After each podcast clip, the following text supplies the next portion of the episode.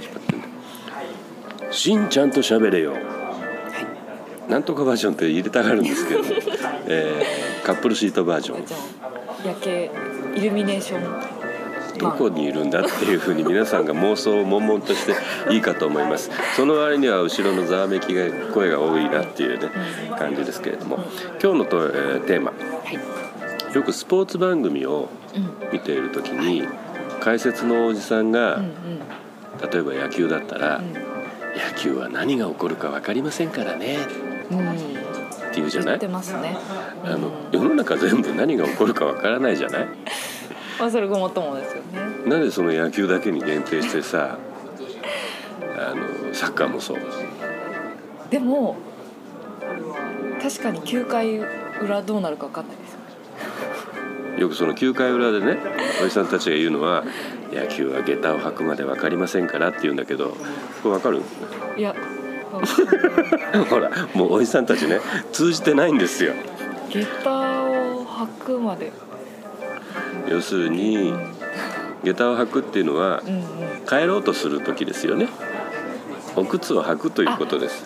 脱いでるということ？もともとだから君の部屋に上がり込んで、はい。うん。いやいや違う。あのその帰るまで、うさっきの何が起こるか分かりませんよと、まあおそらく先人の戒めは、9回ツーアウトでうん。気を抜くんじゃなくて、ゲームセットの声を聞くまで油断をするなと。タイムアウトのホイッスルを聞くまでね。油断をするなと。いう多分戒めのためにん何が起こるか分からないとか下駄を履くまで分からないとかおっしゃっていたんではなかろうかという想像はしますよ。今やっとほらね。そういうことか。すごいしっくりきた。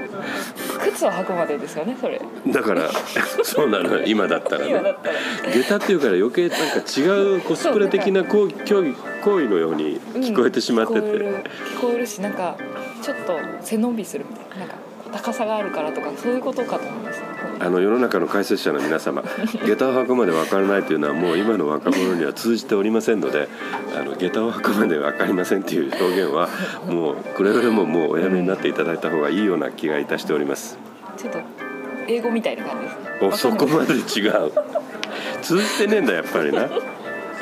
そう、うん。あの何が起こるんかと同じように、これがサッカーなんですよとかさ言いますよね。これが野球なんですよとかさ。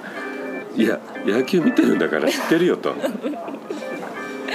うんうんうん。何か劇的なことが起こった時に「これがサッカーなんです」って言われたらさ、うん。世の中全部そうだと思うんだけどさ あんたサッカーやってたからそう思うんでしょってすごくしらっとしない、まあ、確かに。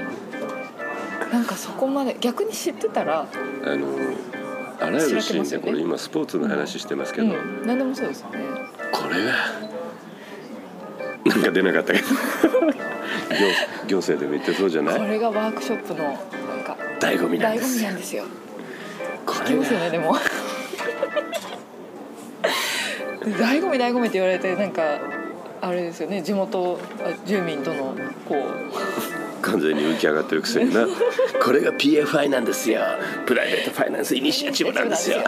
それ金出してくれって言ってるだけじゃないかって気がするんだけどなちょっと話が横道にそれてしまいましたが、えー何が起こるかわからない、えー下駄を履くまでわからないは、えー通じておりませんのでくれぐれも、えー解説者の皆さんもうお控えくださいませ、い。ということで、えー今回はまた来週バイバイ